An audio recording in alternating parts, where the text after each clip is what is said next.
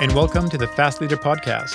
HFL is producing the podcast to help the ongoing learning of our alumni of Fast Lead Small Group Coaching and Leadership Development Program. At HFL, we're about helping frontline leaders lead better and be the best leaders they can be because every employee should have an inspiring leader.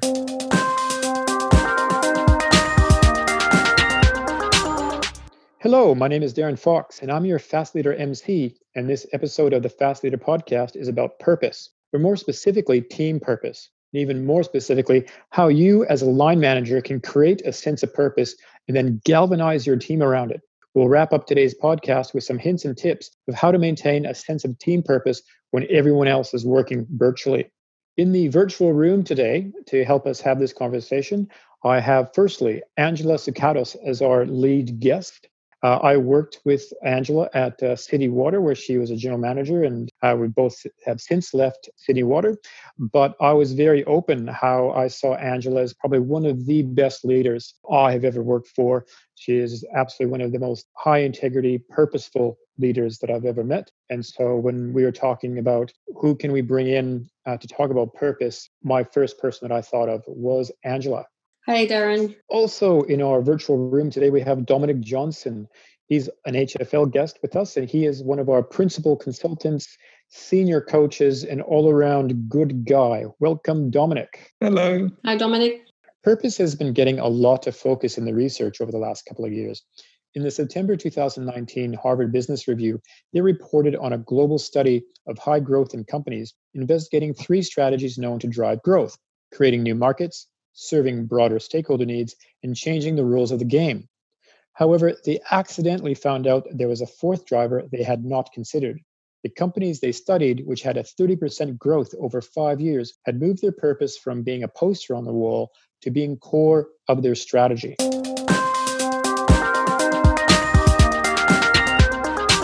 Let's get stuck right into it. I strongly believe uh, individual teams can take the same approach, uh, assuming that a, a, company has at least a documented mission or purpose. How can a manager create a meaningful purpose for their teams? And Angela, as our, our lead guest, I think I'll throw to you to give the first answer.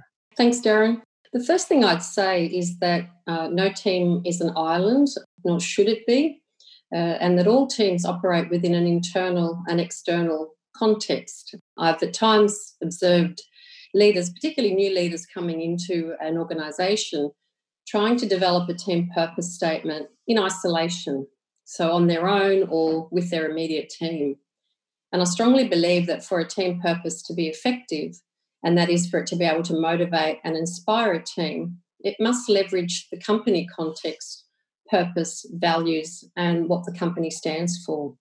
That is, the fundamental why. I'd love to know how you actually define purpose. Mm, yeah, it's important to be clear about what we mean by purpose. As Simon Sinek outlines in Start with the Why, a purpose must get to the heart of why an organization exists and what it stands for. It's not what you do, the products and services you provide, or how you do it, the channels that you use to provide them. So, for example, in a water utility, the products and services are clearly water and wastewater services or the channels are a distribution system. Starting with the company purpose, um, you can then go on to localize and make it relevant to a particular team's specific contribution to an organization. I'd go even a bit further and say there's a lot of evidence that people tend to own what they help create. The involvement of customers, stakeholders, and staff is critical to the development of a purpose statement, and particularly a meaningful purpose statement. Can you give some advice in terms of how you might create a sense of purpose within a team? Yeah. Essentially, I'd follow these steps to create a team purpose. Leverage the organizational purpose, uh, ensure you understand the expectations of your customers and stakeholders so it can inform the team purpose. Leverage organizational values, involve staff in formulating the team purpose using different channels whatever they may be, whatever works in your context, surveys, workshops. I think it's really important to create psychological safety so all people feel they can contribute and tell you what excites them about being part of their team, their why. So together you can create a team purpose. So, Angela, how do you figure out what your team's purpose is? So, in some cases, you've got organizations that don't have a written purpose statement, or uh, it could be just a poster on the wall We've seen a lot of those over the years. what I would suggest there is that you need to get back to the basics and get back to why was the organization created. Also leverage the values, beliefs, and backsolve them from the practices, what you actually see leaders saying and doing. For example, I talked about a water utility before providing water and wastewater services via a distribution network. A water utility, usually its higher order purpose is public health. So leverage that. Angela, do you think that purpose is different for private organizations versus nonprofits? Probably their purpose is different, but the process that you use to develop a purpose that is a meaningful purpose that resonates, you know, with staff and you know with stakeholders or, or shareholders can be the same.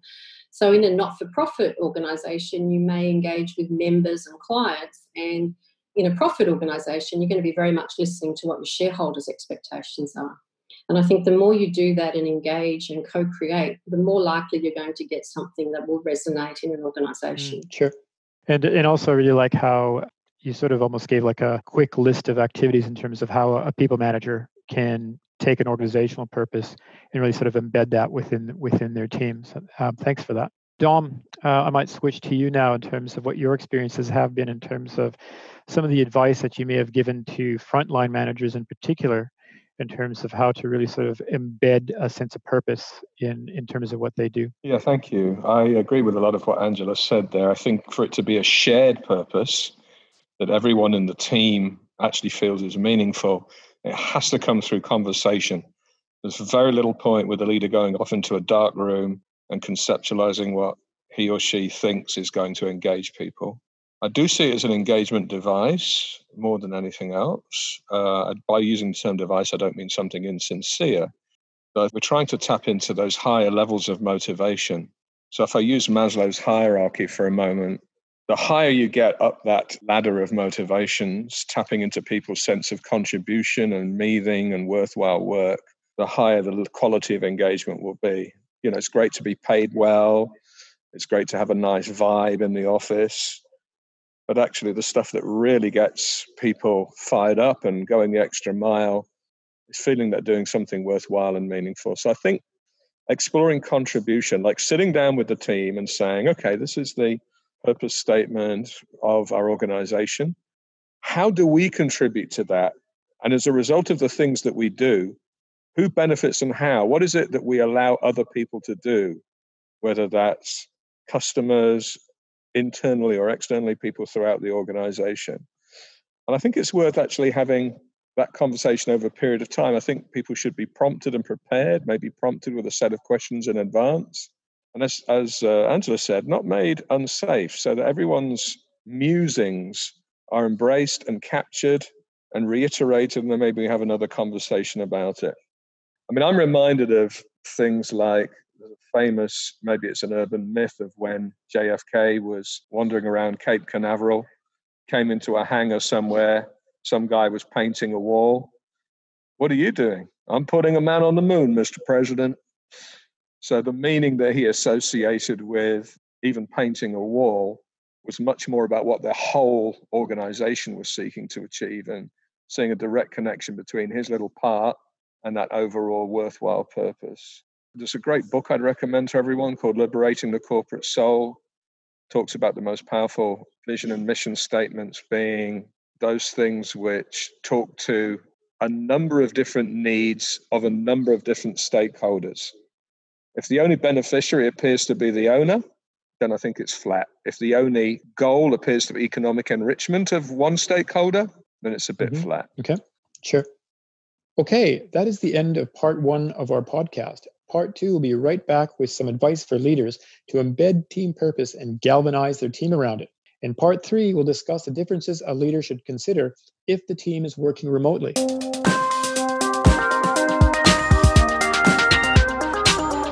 Experts and technical specialists have never been more important or in demand. But that's not reflected in the leadership training they're given. Unlock the business potential of experts with Expertship HFL's new development program for the individual contributors, technical specialists, and other experts in your organization. If innovation and business agility are important to you, Learn more at expertunity.global.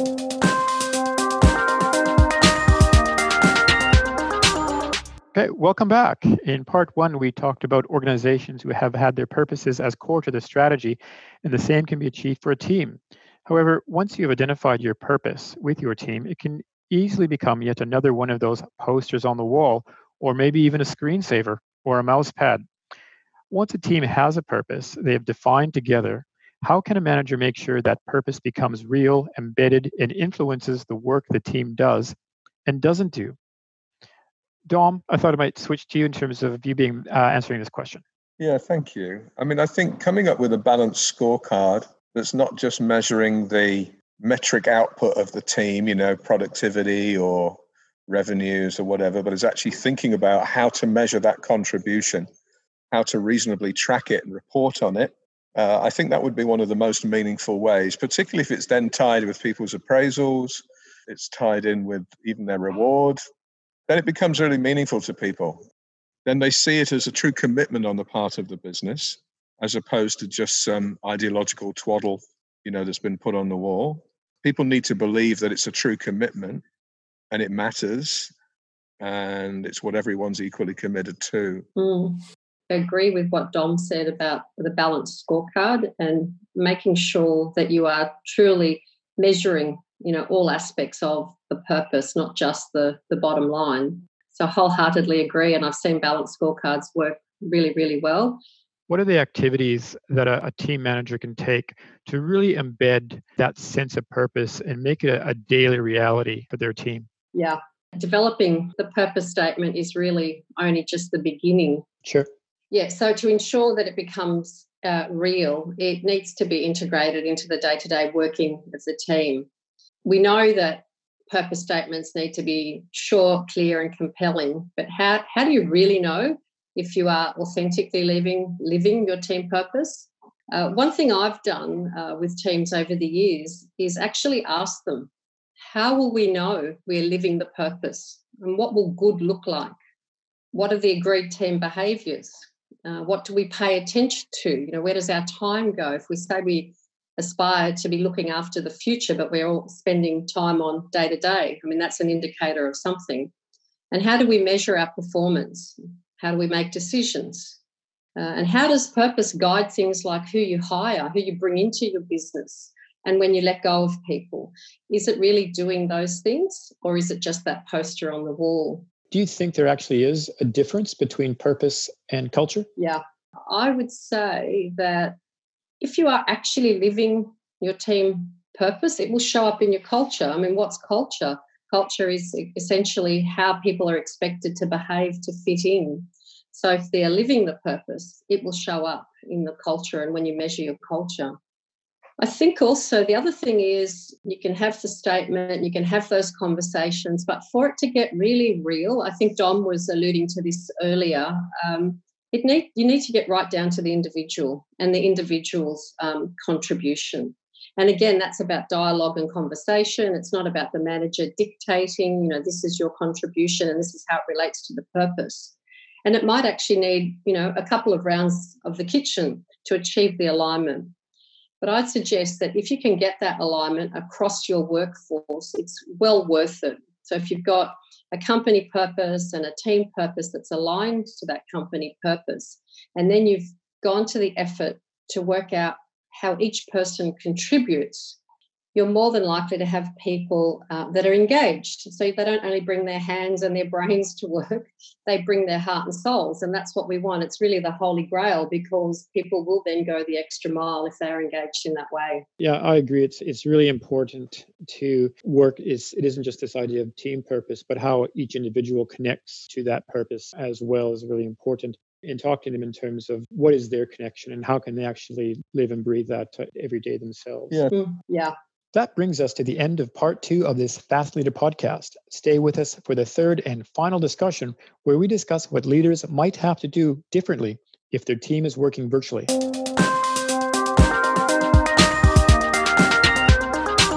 Fast Lead is an innovative, high impact leadership development program for small groups.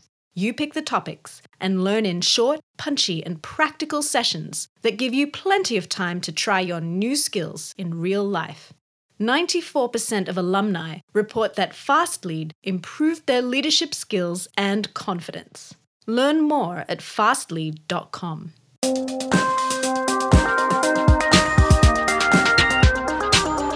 Welcome back. And we are in the third and final section of the Fast Leader podcast.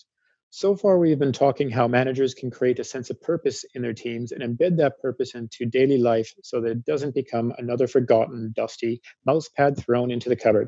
But imagine this gets a bit more difficult when a manager has a team that works virtually and remotely from each other. Are there any special considerations and advice you can offer? Because frankly, a lot of managers right now are facing this.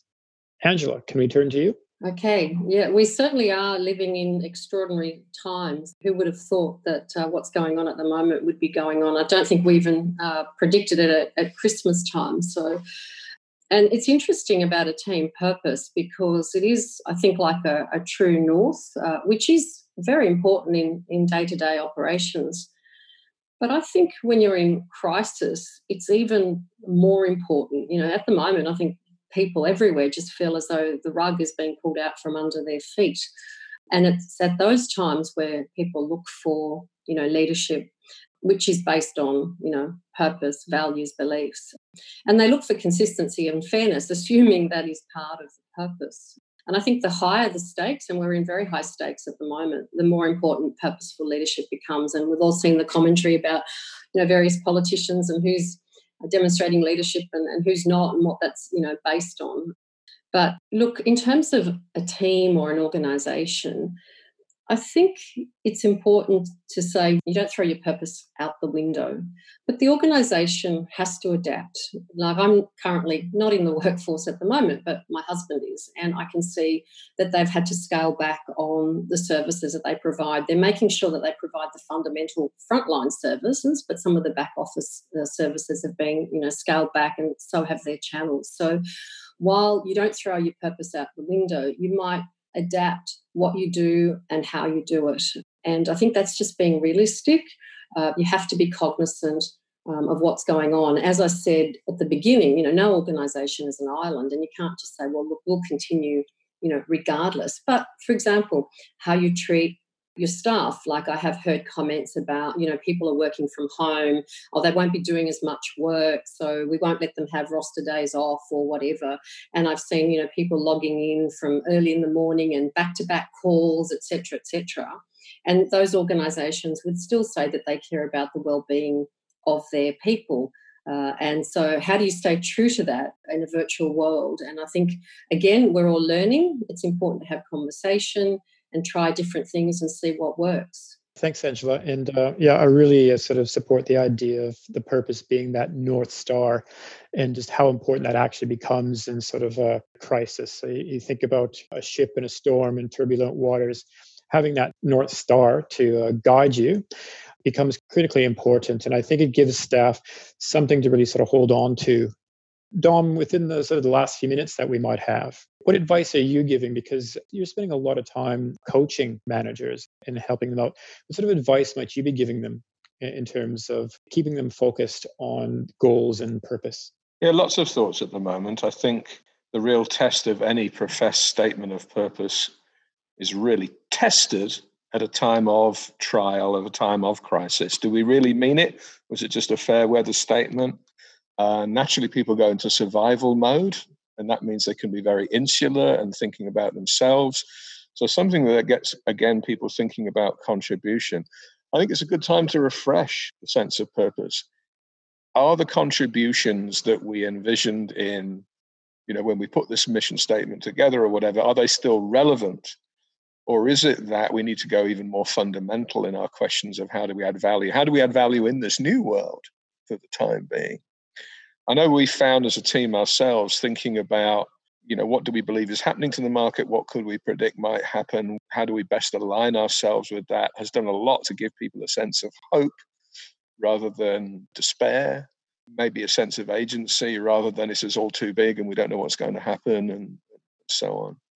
So I think revisiting those conversations gives people a greater sense of resilience and just refreshing. Is that contribution that we envision still very relevant? Has it evolved because of these new circumstances? I mean, this is a high level uh, example, but nonetheless comes to mind. Merck Sharp and Dohme, big pharmaceutical company, expressed their mission statement as coming up with products for the health and well-being of humanity at large, or something along those lines. And one of the real tests of that was their scientists actually came up with a cure for river blindness, but the only people it really affected were people in some tribe in Africa who wouldn't have even been able to afford the vaccine. So they just gave it away because what they didn't want to do is say, well, that purpose only applies if we can monetize it. they wanted to have their scientists keeping working on things for the betterment of humanity. And imagine the very fact that they stress tested their purpose and still made a principle centered decision. Did a huge amount in the minds not only of their scientists but other staff to say yeah we work for a place that's truly committed to principled work. It's not just about you know profit. Those are a couple of examples but they're at a very large company level. And obviously each leader has to think about what is the circle of influence that our team can impact and think about the same sense of agency for the team. Hmm. Yeah, another example similar to yours is you know how Elon Musk gave away and made his designs for Tesla public domain because the purpose of that organization was not simply around profit; it was around uh, environmental concerns and around really sort of trying to build the whole ecosystem around the electric car. And the only way that was going to happen was by making the designs free for anybody. However, um, I've just recently also read an article that some of that design is just so complicated that a lot of engineers are still struggling to figure out exactly how they're doing it, even though it's it's freely available. That brings us to the end of our podcast today on team purpose. Thank you very much for your time today, Dom. My pleasure. And thank you very much for spending the time with us too, Angela. It's very much appreciated. And you had lots of good advice for frontline managers to embed purpose within their team. Thank you, Darren, and thanks for the opportunity. Thank you much. And uh, we'll see you next time on with our next podcast. See you later.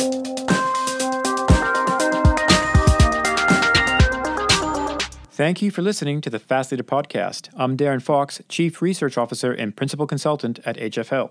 You can email us at info at fastlead.com with any questions, but really, we'd love to hear your ideas about topics for future podcasts. You can also check out the Fastlead website fastlead.com for supporting material from this podcast. Watch out for our future podcasts as we explore each of the 14 Fastlead topics in more detail and discuss some of the latest management research, news, and topical issues of the day. And until next time, this has been the Fast Podcast. Thank you.